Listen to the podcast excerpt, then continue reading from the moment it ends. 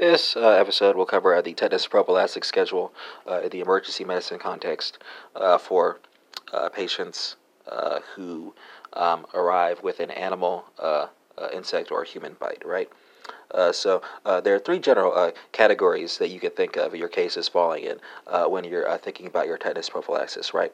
Uh, so, um, if the patient has an unknown history of prophylaxis or has received uh, less than three doses, but um, still arrives in the emergency room uh, with a bite, uh, then you want to administer a tetanus um, immunoglobulin um, as well as uh, uh, an absorbed tetanus and diphtheria toxoid vaccine, right?